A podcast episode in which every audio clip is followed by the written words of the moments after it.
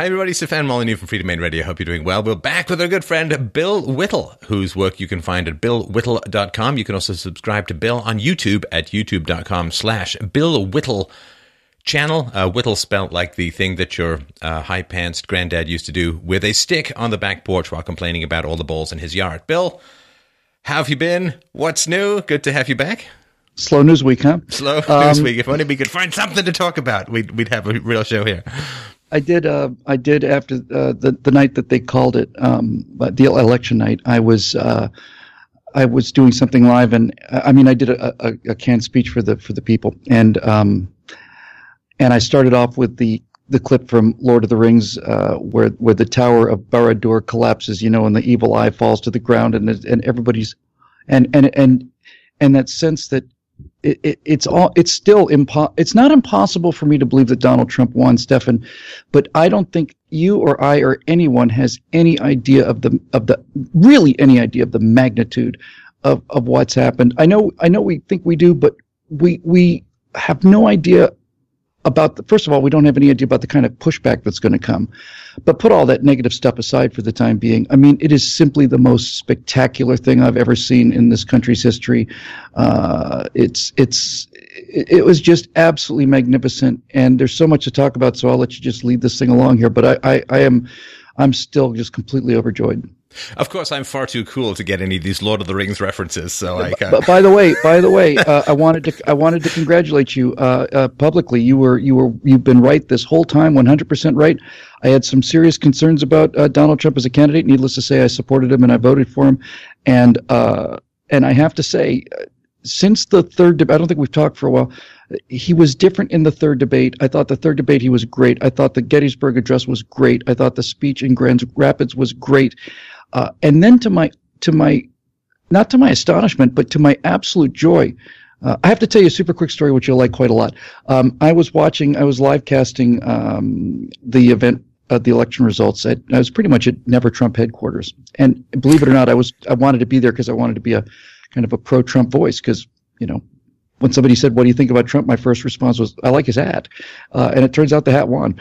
Um, in any event, I was over at at, at this um, kind of Never Trump headquarters. And as you remember, the election was over, and then two hours later, they called that the election was over. So it was a two-hour period. They're waiting for them to you know, have the courage to admit this. And uh, somebody who's a prominent, very prominent Never Trumper said, "Okay, now Trump's going to come out for his acceptance speech." And he's just going to trash everybody. He's going to talk about how how he told them all and how he won big, hugely, hugely, hugely. And uh, in real time, I said, well, "What if he doesn't?" What do you mean? Well, what if he doesn't? What if he comes out and he's gracious? He's not going to be gracious. but what if? But what if he is? But what if he is? You've been saying this whole time, and and there's a case to be made for it that Donald Trump was telling people what they wanted to hear in order to become president. Well, he's president elect now. He have anything to prove to anybody. He can be him real self. What if he's graceful? What does that tell you? And they just simply couldn't believe it. And then he came out and gave the most graceful acceptance speech I think I've ever heard. Uh, the next day or the day after, he's sitting with Barack Obama in the White House, and instead of, you know, Barack Obama called him a fool and, and, and, and, and unfit and insane, basically.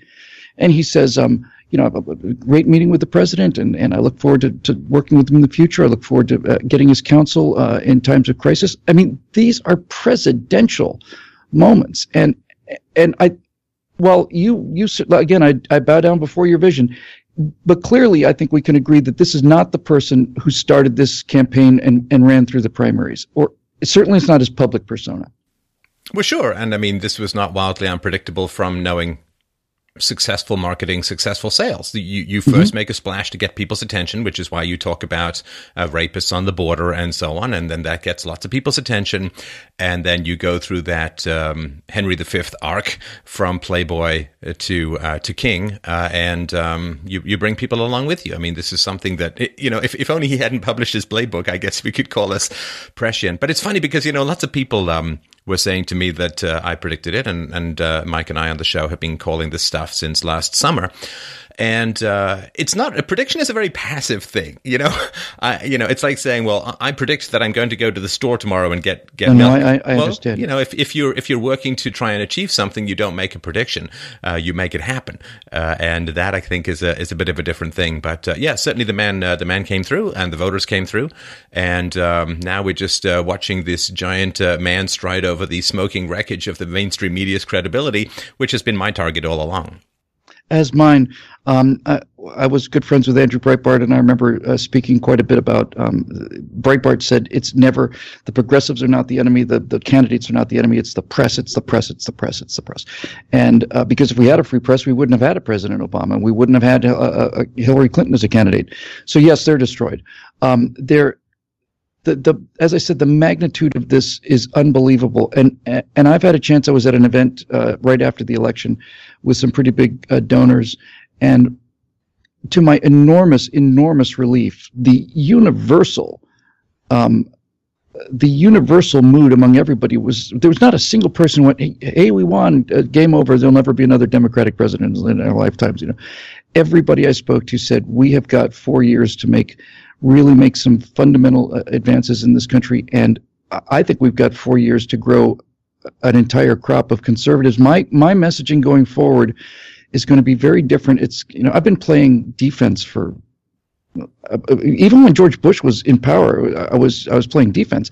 Uh, we've been so busy telling people what we're against. It's time to start telling them what they're for. So I'm going to start getting down to the fundamentals of capitalism, the fundamentals of income inequality, all the rest, because we have got to we have got to turn this younger generation. And frankly, if if you've already voted for Hillary or Bernie, we're just going to triage you off to the side for the time being. I want to I want a message for 15, 16, 17 year olds who are going to be voting for the first time in uh, 2020 and have them understand what this last two generations has never understood the basics of freedom, the basics of, of capitalism, the evils of socialism, all of these things. Well, of course, the important thing to remember is that young people have never known a decent economy. They've never known opportunity. Precisely. They've never known growth. You know, when I was a kid, I got my first job when I was 10 and uh, been working pretty solidly ever since. And you could just, you know, it's like old economy steam, Steve, this, this uh, meme that's really, really funny. Uh, you know, arrive 15 minutes before your flight flight leaves because you live in the 70s, right? Arrive 15 minutes before your flight leaves.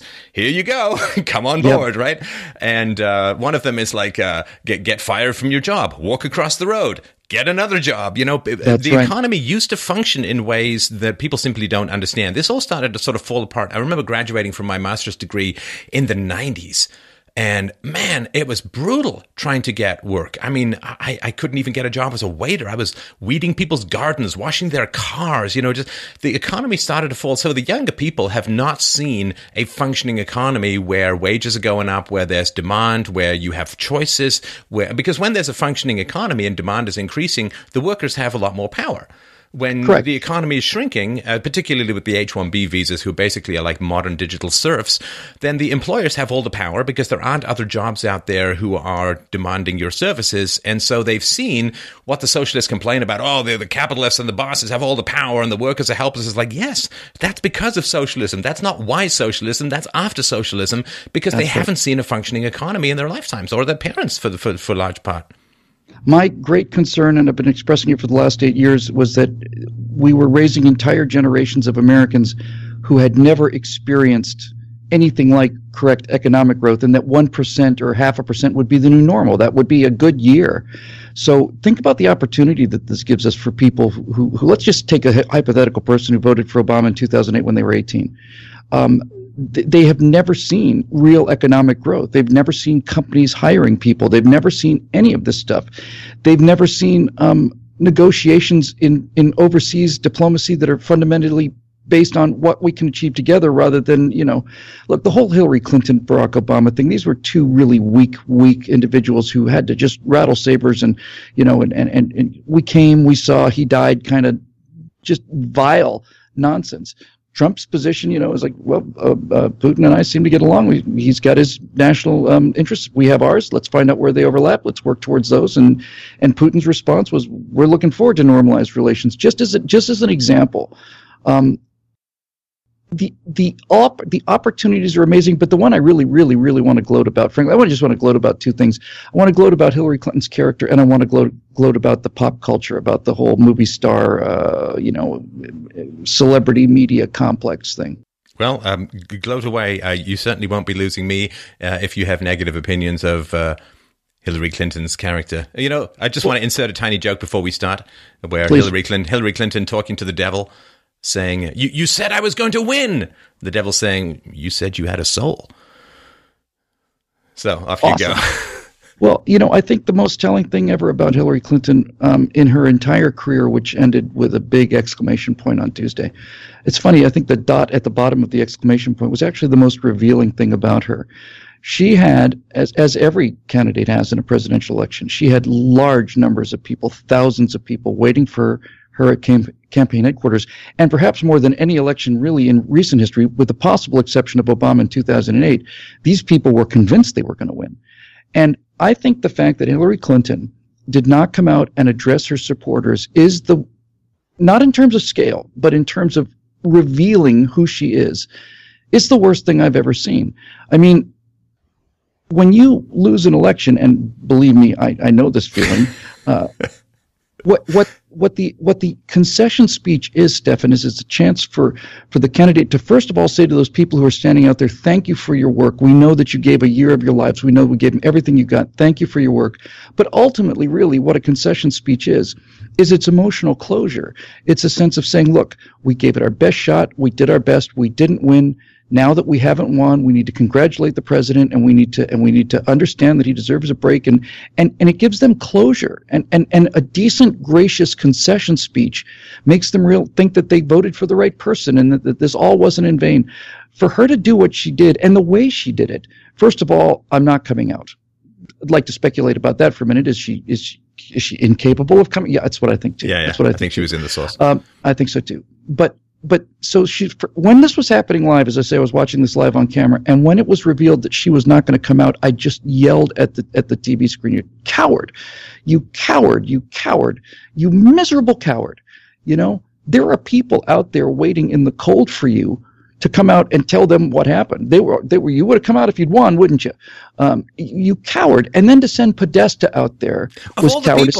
Of and all then, the people, then, I mean, this is then, this is the guy yes. who, who was so bad with his security, right? He gets one of these phishing emails saying, "Oh, you you, you change your email account uh, password," and then he's like, the, the IT guy's like, "No, no, don't click on that because that's just phishing. Here's the correct link, but you should go and change your password." He goes and clicks on the original, enters his password. This is the idiot who started this drip, drip, drip, right? That that uh, came yep. out that that was constant, and you know, cost a lot of Hispanic votes. Apparently, they're not that much into spirit cooking slash devil worship slash whatever god awful thing was going on in this supposed art and I don't know Weimar style decay.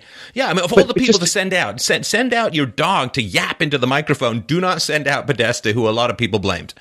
And just let me just to finish this point. Um, so they send out Podesta, and Podesta comes out and says, "Well." as far as we're concerned, uh, the election is still on. A lot of states are too close to call. And the second he said that, I shouted it again. I wasn't aware of this. It wasn't something I did intentionally. I was just so into the moment. Again, coward, you cowards, you miserable cowards. What we want is we want all of you to go home. We'll be here in the morning counting overnight. You miserable, miserable. Right at the same time, she's giving her concession speech. So these people didn't even have the, the, the, guts to face their own core supporters. And I think this needs to, uh, this is not just something to gloat over. I think this is something that needs to be really trumpeted. Uh, to these people who think that Hillary Clinton. Did, did you see the Saturday Night Live thing where they're playing Hallelujah? Uh, uh you know, uh, it's you know honestly, do not, like George Washington milk the death, Do not milk the death of Leonard Cohen to get us to cry crocodile tears for this like Middle East destroying sociopath. Like what a what a horrible juxtaposition. Exactly, exactly. But we need to we need to press this point, and I think of all the points that we need to press in terms of either the left, who's very difficult to convince, or the moderates, who I think are just looking to be convinced. We have to say to them, you claim that this person should have been president because she's fought all of her life for you.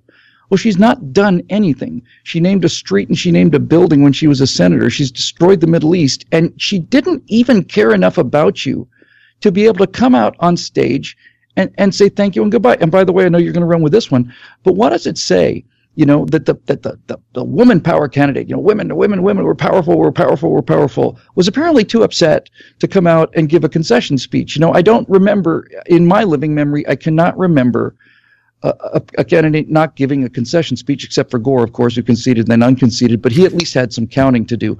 Uh, what does it say to all these, you know, to these power feminists who say Hillary's the she she, she was crying and collapsed and couldn't face the public. What does that tell you about her ability to deal with some grave, grave, grave uh, financial problem or, or, or international military problem? Well, I uh, I don't know that it does a lot to push back against gender stereotypes if we think that she was too emotional to come out and give a speech, to to overcome with emotion to do the right thing, not just for her reporters or for Donald Trump, but for the Republic as a whole.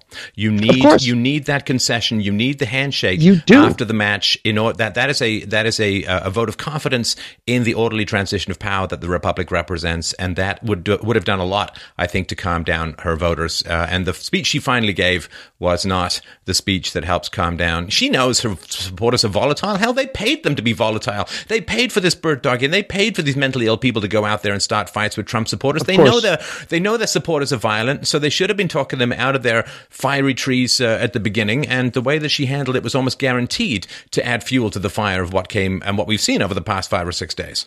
And we should have been hearing this nonstop from President Obama and from Hillary Clinton on the on TV all the time, saying, "Listen, this is disgraceful. This is not who we are." You know, they're always telling us who we are.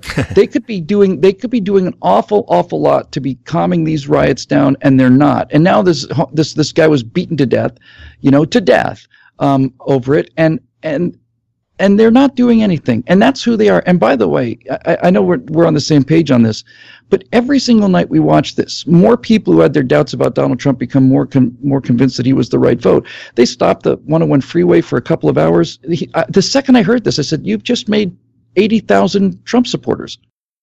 You're the reason that, that he won, and you're the reason that people who had their who, who may have voted with some with some um, reservations, every single night we become more and more convinced this was the right thing to do.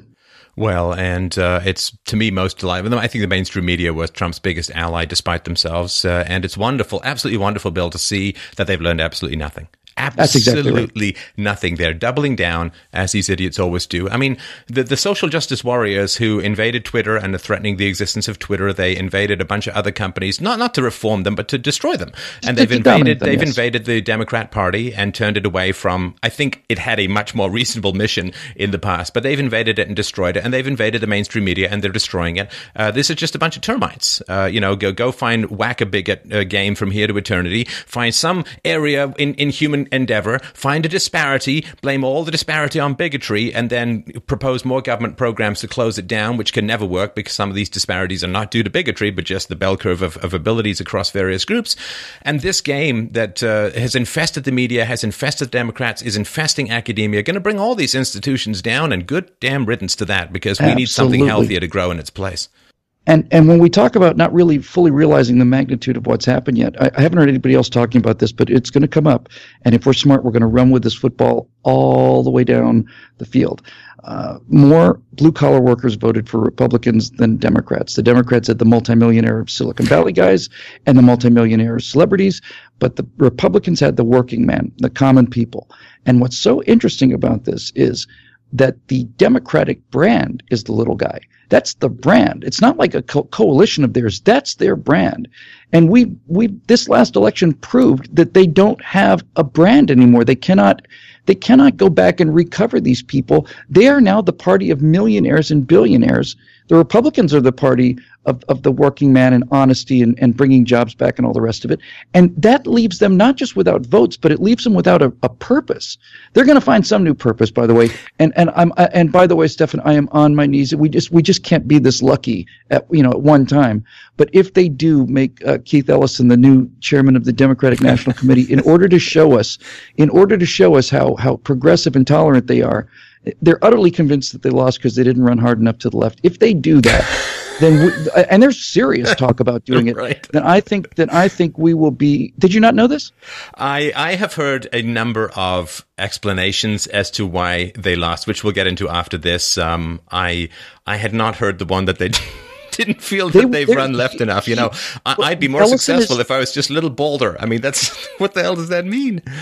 Ellison is being he's being trumpeted as the as the um, as the answer because uh, Bernie's pushing him very hard. Because see, when you live in a world of virtue signaling and virtue signaling trumps everything else, if you'll pardon the expression, um, then you you find yourself in a world where well, okay, we didn't win because we didn't signal how much ver- they, they, did their very best to demonize anybody who was against them as a racist, bigot, homophobe, misogynist, but maybe they didn't show everybody just how much better than us they really are. So now they're going to elect the only Muslim in in um, in Congress, or at least he was what he started as the DNC chair to show all of us just how unbelievably tolerant and special they are. And we just don't have that kind of luck. Yes, I, I did notice uh, all, all of the tolerance uh, that uh, the Hillary Clinton campaign showed, the basket of deplorable statements, uh, and, and Obama too, right? Remember all of the people uh, who were sort of in flyover country, the white people were like rednecks, bitterly clinging to guns and religion mm. and all that kind of stuff. And uh, yeah, no, the, the, the, contempt that the left has infected the Democrat Party with is, you know, that there's statements that Democrats made in the past. I mean, you look at JFK, a staunch Democrat, his statements on communism could have come out of the mouth of Richard Nixon. Uh, he would be a, he would be a center right politician today. If he didn't change at all, he'd be a center right politician. Absolutely. Ask not what your country can do for you. Ask what you can do for your country. What, do you mean? Ask not what my country can do for me. The only reason I'm voting for you bastards is so I get my little uh, food stamps and, and and you know my my free phones. Right. No, it, the, the world is changing and they're going in the wrong direction. It makes me very very happy. No, they're done. I, I believe if we don't let up, right? You know, it's like this to take an this analogy. You know that that scene. Ah, we are we are flushed with endorphins from our victory. Let us now be gracious and magnanimous. Is like, nope. I've seen this movie way too many times. When the good guy lets the bad guy back up, uh, and uh, that's not that's not a good ending because it just gets uglier from there. I want to be clear about this because I think this is a really, really very important point about where we go now in the next several days. But you know, between now and the inauguration, let's say, showing grace to these people is not a way of is not is not losing the battle. Showing grace to them from at least from Trump's point of view is in fact beating them worse. He's beating them worse. But to your main point, I couldn't agree more. I'm we're both students of history. I'm a big student of military history, and any numbers, any again, countless numbers of wars could have ended after a crushing defeat of, of, of one side, but the victors stat, stood on the battlefield and cheered and cheered and cheered, and, the, and the, then the defeated army ran across the river and regrouped and came back and eventually won. We got to run these bastards into the river. Oh, we yeah, have to I mean, run them into the river. One one example, of course. Philosophy. Yeah, one example, which is a, uh, there's a more complicated, but just for something to stick in people's heads. In the First World War, Germany was never invaded. And uh, then they regrouped. Took them 20 years. They regrouped and started again. Now, in the Second World War, uh, Germany was eviscerated, bombed into crap, uh, and invaded. And they've pretty much been meek as lambs ever since. Uh, if you look at what happened, of course, to Japan at the end of the Second World War, well, mm-hmm. I mean, the, everyone knows, of course, Hiroshima, Nagasaki, but uh, the fire bombings of Tokyo killed even more people. And so it is tragic. And of course, we're speaking in analogies. Nobody's talking about violence against people, but right. Uh, the the reality is that um, an enemy vanquished to the point of true humility. Not humiliation, exact, but true humility. Right. Uh, that is when they just magically will discover reason and uh, peace. And you haven't seen a lot of imperialism coming out of Germany or Japan since the Second World War. And uh, that's just one of countless examples we could pick out of a, a basket we the examples of Germany and Japan are precisely what we should be looking at because as you say in both cases they were faced with utter ruin. It wasn't like we kind of knocked them back behind the borders of Germany. They were utterly on their knees. All of the all of the firebrands had been killed and basically the, the German people had come to the conclusion that they would rather surrender than continue this thing because they could have fought on, I mean, with bamboo spears in Japan, but but we they they were absolutely defeated. And if they are absolutely defeated and then magnanimity is shown to people, that's the magic formula. Because they'd been told their whole time, their whole lives, the Japanese and the Germans, especially the Japanese, the Americans are going to come and they're going to rape all of our women and they're going to and they're going to murder our kids and put them on poles and and all the rest of it. And when the Americans came and they were expecting this, and they were still willing to surrender, expecting this kind of horror and the Americans came and started handing out candy bars, it it rewired those countries, utterly rewired them.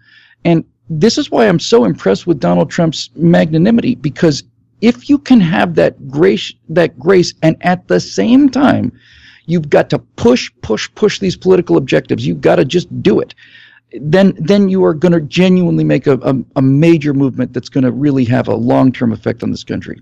So let's talk about two things, if that's all right with you. Sure. Number one is Obama's Absolutely. legacy, which I think is uh-huh. being um, a little brushed over at the moment because uh, apparently, looking at these facts, I don't know, probably racist. Who knows what who knows what people are going to say? Number one, and number two, I don't want to sort of understand some of the never Trumper stuff, and you're a little closer to them than I do, so you can help sort of carry the message out.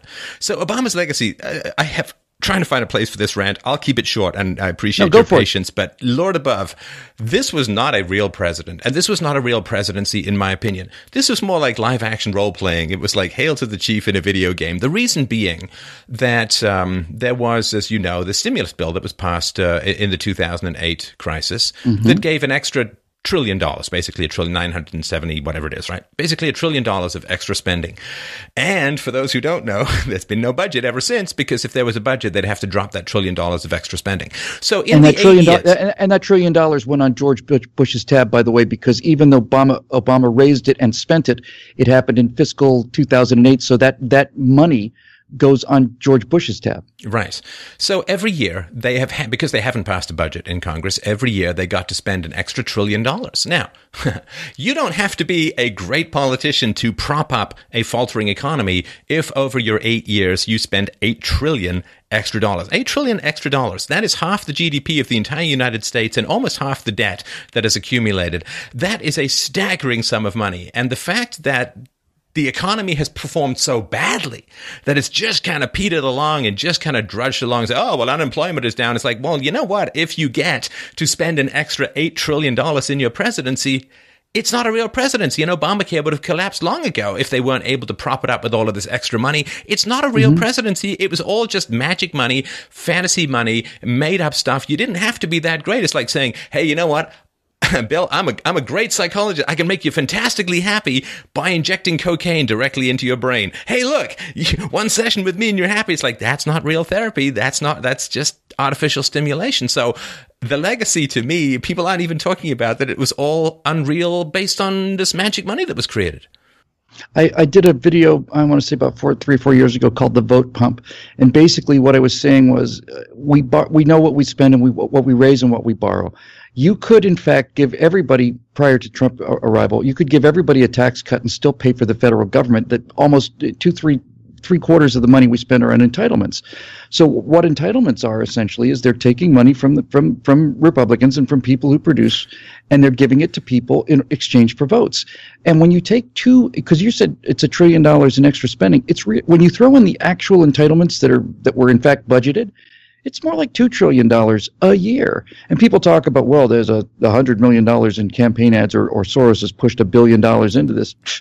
Please, and so when you look at the, the magnitude of the win, Stefan, it's you, Trump won despite the fact that huge numbers of people had been paid to vote Democrat for their entire lives.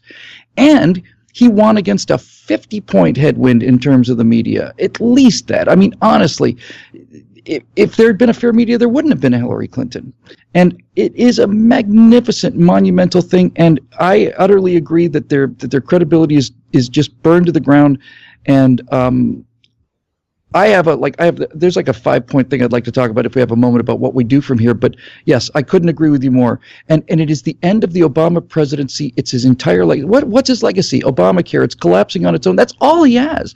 The Middle East is a catastrophe. The economy is a catastrophe. Racial relations are catastrophes. The only thing he has is Obamacare, and it's done. It's it's you know, Trump's not. It's not going to live long enough for Trump to sign it out of existence. Well, I mean, uh, the whole the whole party has collapsed underneath Obama. And people aren't really talking about that much. 2010, Republicans took the House by winning 63 seats. Biggest pickup yep. since 1948. Six seats in the Senate. 2014, Republicans got another 13 House seats, took control of the Senate. The Democrats have lost more than 900 state legislature seats in the period of Obama's rule. I mean, that it's, is a complete. You've got a, you've got a roof, and everything underneath is collapsing remember all the conversations that were being had back just two, three months ago, which might as well have been two or three thousand years ago, as far as I'm concerned, given the changes that have happened. But it's the end of the Republican Party. That the split between Donald Trump is the it's the end of the Republican Party, and um, and and there will be nothing left out of the wreckage. And as it turns out, there's the presidency, there's the Senate, there's the House of Representatives, picked up everybody who ran with Trump won, and everybody who ran against him, Republican wise, uh, lost. So yeah, I'd love to talk about the Never Trumpers only because um, uh, you're right. I'm probably closer to them than you are. Okay, I'm not we'll- one of them. I'd like you- to say this wanna- one more time. I'll book. I'll bookmark the five point plan for for because we also Oh, we want to deal. place it right. But um, so the Never Trumpers. I look. I'll just give you my two two cents on it. So I can understand, like, if you were a Cruz guy or a Kasich guy or whatever, yeah, give it your all. You know, get behind your candidate and and That's try and get him the right, nomination. So I got, I got no problem with people who were against. But once he got the nomination, I mean, come on, because then your choice was Trump or Hillary. Now, maybe you thought Trump was a fool. Maybe you thought he was a buffoon. But you know what? He wasn't. He wasn't somebody who threatened a nuclear power with war. He wasn't somebody who threatened to nuke Iran. He wasn't somebody who had ridiculous amounts of scandals. He wasn't somebody who was married to a sexual predator. He was like, he was none of these things. So the Just to- never Trump stuff interject. seems to me kind of hard to sustain after he got the nomination. I just want to say that that uh, the last video I did before the election was called um, "Election 2016: Clinton versus a Turnip," and um, and basically I said Trump is so if you're so lathered up about Donald Trump as a person, take him out, replace him with a turnip. How does Hillary Clinton stand up relative to the turnip? And the turnip wins hands down. I mean, it's no question, it's no contest that the that the turnip wins hands hands down. So what was the argument from the never Trumpers again post nomination? I'm always hesitant to speak for other people. I, I've tried talking about libertarianism once or twice, and, and, and I'm simply just not going to do it anymore. Um, but Your interpretation of their my, arguments. my it that way. interpretation is, I- and I think this is pretty close to the to the fact. I think there's a philosophical argument, and I think there's an emotional argument, and they're connected. So I'll give you the philosophical argument first. The, as I understand the Never Trump people, the argument was this. Uh, obviously, they have distaste for Donald Trump and so on, but they had more distaste for Hillary Clinton. I, I think that's actually true. So why would they allow her to become president by not voting for Trump? Their position was that um, that that true conservative values, classical conservative values, you would you would have a very difficult time fighting against fighting for those principles against a Republican who didn't believe in them. Their feeling was that if you had a Democrat in there and that the and that the catastrophes that are going to happen fell on the shoulders of the Democrat, then the contrast between between Hillary Clinton and classical uh, conservative values would be would be much clearer and much more easily done. So their position was their position was Trump is not a conservative. That's not what I'm saying. This is what they say. Mm. Trump is not a conservative. And if we want a conservative, then we cannot have somebody who's not a conservative wearing the mantle of the conservative party. That's the the essential argument. They thought their chances of a substantial cultural change would be much better in, in four years. Now, I'll get to the emotional argument in a minute. But how I responded to that argument was there's not going to be another four years. And, and and everybody says that. I mean, it's always hyperbole about this. Oh, this is the most important election of our lives. But the point I was making is, look, it's not a question of the two candidates. The the IRS has been weaponized for four years now. The Department of Justice is not the Department of Justice. It's the Department of Justice that is suppressing the evidence that this woman is a multiple felon and a traitor. The institutions are so corrupt that the idea, and forget, the voter fraud and all the rest of it. I think if Hillary Clinton won, you could make, it's, we'll never know, thank God, but you could make a pretty compelling case that if Obama took eight years to get the country into that kind of shape, somebody as criminally um, corrupt as Hillary Clinton in the final four years could, in fact, institute such incredible uh, uh, uh, government corruption and voter fraud and all the rest that, in fact, you wouldn't win. So I didn't think it was a no-brainer for me. Now I want to get to the um, to the emotional part of the argument. I think um, there's a term that we use a lot. When first I, first time I heard it, I, I loved it because it it's one of those expressions that you don't need to explain, and, and it's virtue signaling. We talk about the left as virtue signaling. I'm driving down the 405 freeway and somebody's driving a driving a Prius and I have a pre, a free Tibet bumper sticker on. They don't give a damn about freeing Tibet. You want a free Tibet? Have a bumper sticker that says National Rifle Association or U.S. Marine Corps. Um, what they're doing is they're showing all the other drivers on the road what incredibly noble people they are. They're very well educated. They're very moral. They feel for the people of Tibet and they want they want you. But it doesn't accomplish anything. It's virtue signaling, and all the celebrity stuff is virtue signaling. You made thirty million dollars and you're talking about poor people because you want to show everybody how swell you are. I think the Never Trump crowd was virtue signaling. I think they were virtue signaling on the right. They were essentially saying, "My I understand these conservative values and hold them so dear to my heart that I will not compromise with them, no matter what the situation is. I I, I would rather go down on this on this uh, sinking ship with my integrity intact than um, than to make the kind of compromises that they saw Donald Trump as as being. And they they they were emotionally connected to they had a political philosophy. They had an actual political strategy that made sense. I think it was completely wrong, but it, it's internally consistent. We'd have a better chance to bring what we consider tra- you know, real conservatism in against Hillary than than against Trump. That's a that's the political argument, and that makes internal sense. I disagree with it completely, but it but it makes internal sense. And then and then the emotional argument is, um, you know, I don't I, I, don't want to put when people say I don't want to I would I could not associate my my um, vote with Donald Trump after the many things he said and did that are vulgar and just you know coarse and all the rest of it. That was that was the emotional cover I think that they used to to justify this political position. So one justified the other, right? They had the political philosophy that says, all right, well, this is the reason why we shouldn't vote for Trump. Um, but the, they had emotional reasons too, and, and back and forth. And listen, this is my final thing on the final Trumpers, uh, never Trumpers, and that is that if we had lost this election, especially if we'd lost it narrowly, then this there would be a split in the conservative right, or just call it whatever you want to, in the right that would I don't think would ever heal. Um, the, the, the never Trumpers would say that, see, we told you Donald Trump could win, and the Trump supporters would have said he would have won if it hadn't been for you and your intransigence. And um, and for me, once he became the nominee, it was it was a no brainer. I've criticized him, and I'll continue to criticize him for things that I think he needs to be criticized for. But he every day has become a better and better and better candidate. And unlike the never Trump people, I've been preaching about this actually for the last two, three months, maybe before the election, certainly since the, the, the third debate.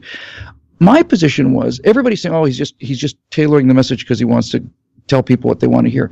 My position the whole time was, what if he's learning? I mean, what if he's what if he is actually learning on the job? I mean, I suspect that Donald Trump didn't give a great deal of thought to a lot of constitutional niceties and stuff before he ran for president, and and I think I, I used to be a horrible person. I'm still a horrible person. I'm slightly less horrible than I used to be, but I stepped up into this line of work.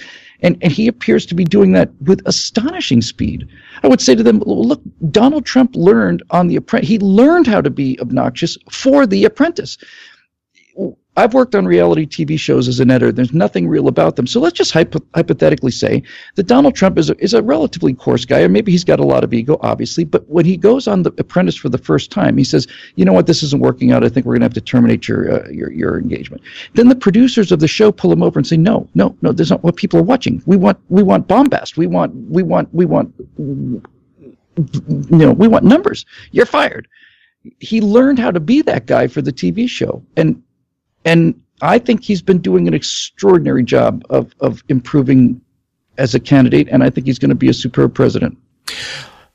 I think that the never Trumpers, I, I think there's an intellectual argument um, and then there's emotional one, but I think there's a, a deeper level too, which is uh, there is a tragic reality of the demographics in America, as in the Western country as a whole, that uh, people who are coming in from the third world overwhelmingly vote Democrat.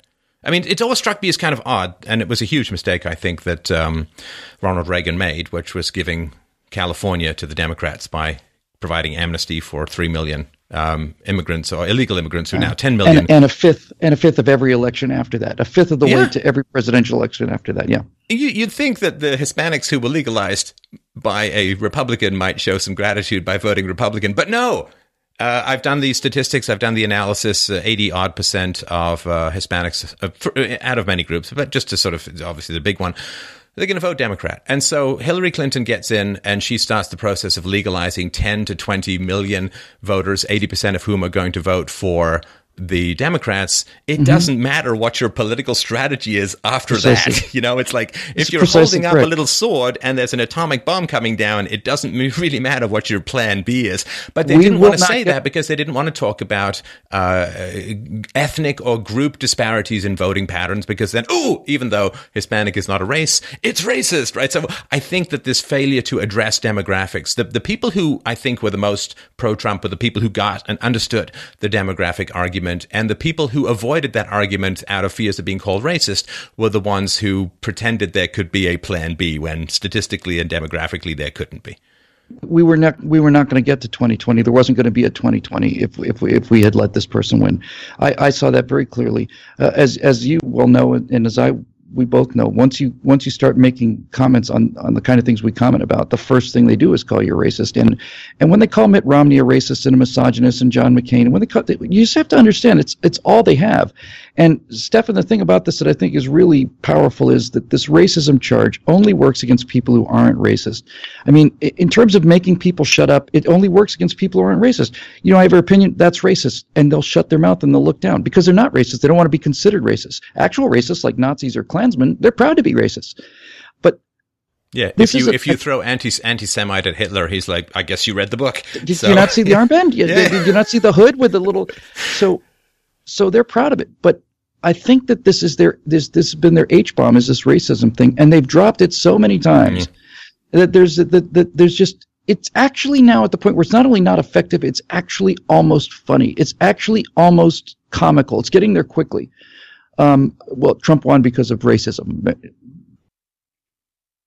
The, most of the people that gave Trump the victory were people who had voted for Obama, were, were, were a, a lot of working class whites who'd been voting Democrat their entire lives, just got tired of. They elected um, uh, Barack Obama, and he spent eight years telling them how racist they were and all of the media and all the celebrities told the American people who elected Barack Obama to end racism, to show the world, you know, this was the mood back in 2000. We're going to show the world that we're not we're not the monsters that the Democrats and the socialists have made us out to be. And what do they get for their trouble? They get more of it and more of it and more of it and more and more and more and more and more. And people just had enough of it. it yeah, it's funny how it is, uh, affirmative action doesn't work out in politics any more than it does in the, in the private market. None of this does. So let's um, Let's talk about the the what's next, right? You, you said there's a sort of five point plan because I think now that the smoke is clearing from the battlefield, people are looking at uh, you know the rebuilding the the momentum into the future, and uh, there is of course going to be some activity on the part of the left in the transition period between now and January. What are your thoughts on next steps? Well, I just uh, look. Everybody's got plans, and but but the first thing I realized, Stefan, was the reason that the left got as far as they did, and they damn near won this election. That would have been the end of the country, is because for 50 years they've had a plan, and the plan is very clear. We all know what it is, and we don't need to get into that with the and, and the whole idea of taking over the academia. And you know, they started with one or two percent of the population that were genuine communists, you know, and and they managed to get to 50 percent of the population. And it occurs to me, despite all the work that you're doing and I'm doing and everybody else is doing, nobody had a plan. Nobody had a plan on our side for how do you fight these guys. And I think we basically used their plan. So just very, very quickly, the first thing we need to do is we need to we need to ha- win the hearts and minds of young people, and that means we have to ammo up the young conservatives who are out there. These kids have tremendous moral courage and physical courage, and uh, call them conservatives, libertarians, whatever you want to. They're they're individualists and they're anti-statist, and we have to get them these little hand grenades of arguments. Uh, I went to an event for Turning Point USA, and a, and a lot of these kids were wearing um, stickers that said "I heart capitalism," and that's awesome because they're giving social proof that it's okay. But then I would say, what happens if somebody comes up to you and says, "Why do you heart capitalism?" Got to be able to answer that question. And so we got to get them the, the, tools they need to start spreading, going at the young people because you talk demographics. We cannot win a, a fight when they get bigger and we continue to get smaller. I think the second thing we do, need to do is get into the pop culture. Obviously, we have to have. We, we try to make conservative films. It's a disaster. We need to make excellent films that happen to be made by conservatives. Easy Rider came out at a time of um, Paint Your Wagon and Seven Brides for Seven Brothers. And Easy Rider wasn't about communist takeover of healthcare, but it was about America as a dark place and an evil place, and it hadn't been seen much about that before. And it was cool and it was different, and people saw it. Third, I think we need to outflank the news media, and we don't have to beat them because they're dying, and they were dying before this election. Uh, the classic example for me is when Hillary Clinton stumbled, remember when she stumbled on the curb and actually just misstepped into the into that van? Right. She collapsed. And the only reason she collapsed was because there's 180 million people walking around this country with high definition television cameras in their she, pocket. She collapsed like the like the Titanic took on just a little water, but yeah, took on, a little water exactly. And and you know what they say on Facebook and stuff is it's pics or it didn't happen, right? One thing I learned from this last cycle is if you do not have visual evidence, it just didn't happen. 650,000 emails, treasonous emails, felonious emails, didn't matter. There was no picture. There was no sound of her saying, "I'm going to sell out the people and give me the money."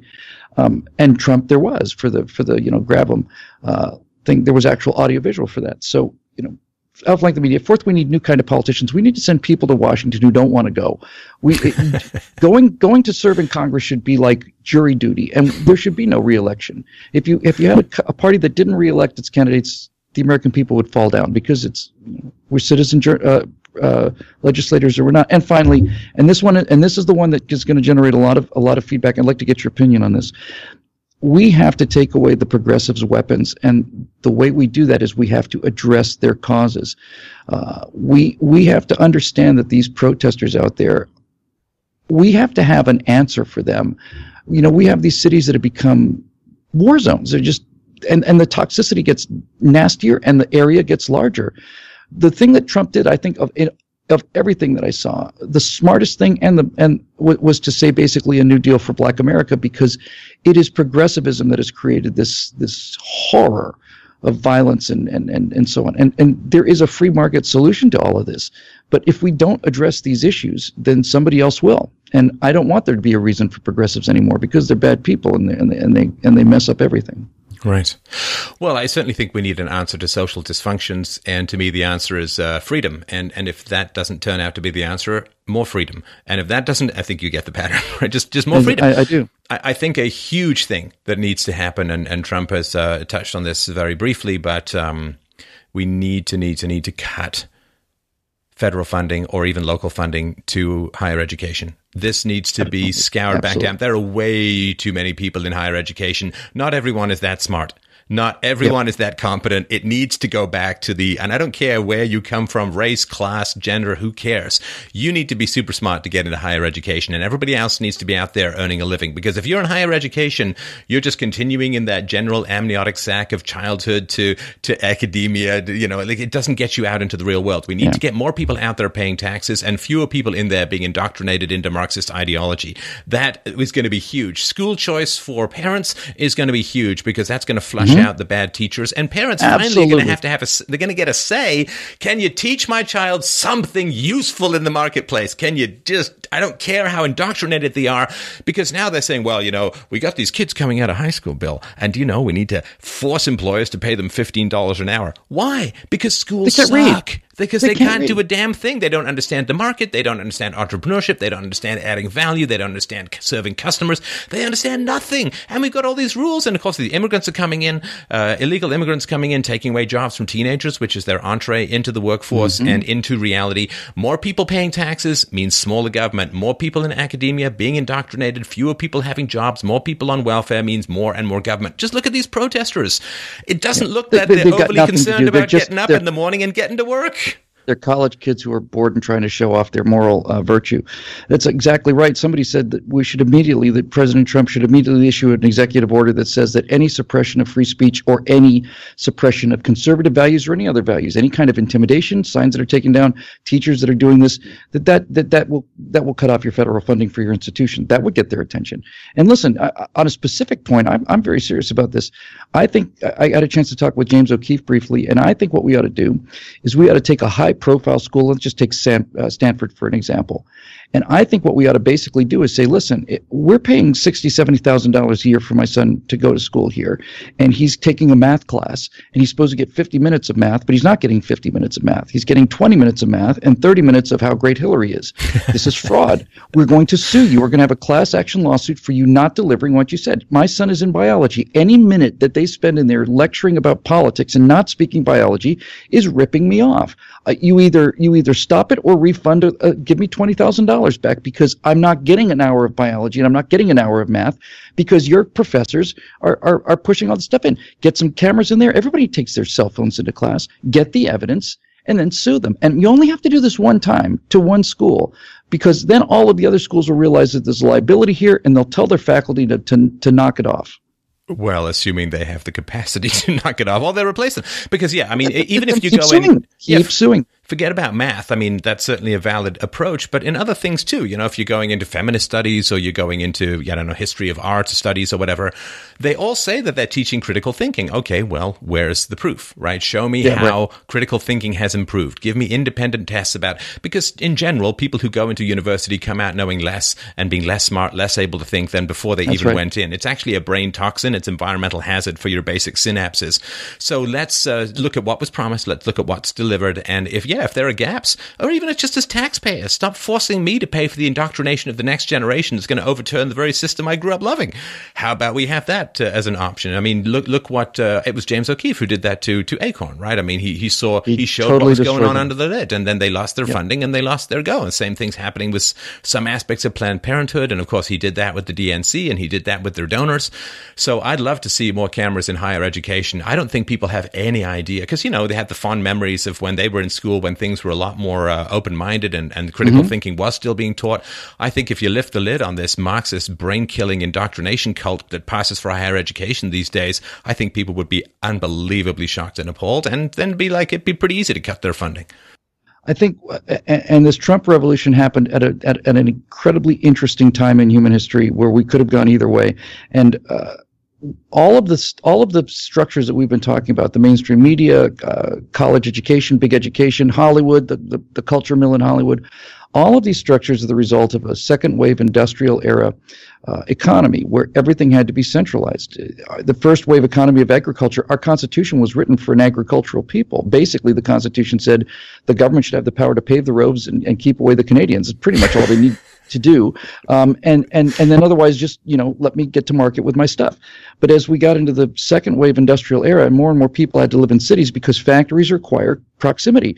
You have to have the workers in one place and all the materials have to come in in one place. Then we started getting the progressive uh, amendments of the last century, you know, prohibition and, and, and income tax and all the rest. My point is this we're now well, well, well into an information age where individual citizens can order steel in China while they're eating dinner at a table someplace. And and this government has to uh, the government has to conform to the economy. The economy has become an information based economy and the government has to conform to it because you cannot you cannot run an economy this complex and this independent and this democratic with a with a federal structure that is this fossilized, this this tall, this heavy, this fat, this slow, this stupid, and this expensive. So so mainstream media is coming to an end. There, nobody watches CNN anymore. People get their young people get their news off of Facebook and Instagram and all the rest. Colleges are, as you say, you they're they're just mills where you pay a fortune and go into debt for 30 years so that you can come out less smart than you were when you went in. And the Hollywood situation is pretty much over. The only model that makes any sense in Hollywood anymore is the is the super uh, tentpole, four hundred million dollar um, superhero movie. So all of these things are dying, and they're all being replaced by very democratic, very small, very low cost, inexpensive mammal- mammalian ways to get around these dinosaurs. And for Trump to have pulled off this miracle, for the American people to pull off this miracle at this time, means that these old institutions that were so powerful are now going to dissolve essentially into thin air. Well, let's uh, let's hope so, and let's not let uh, nature take its course. Let's uh, lean as hard as we can oh, let's absolutely shovel them into the river, baby.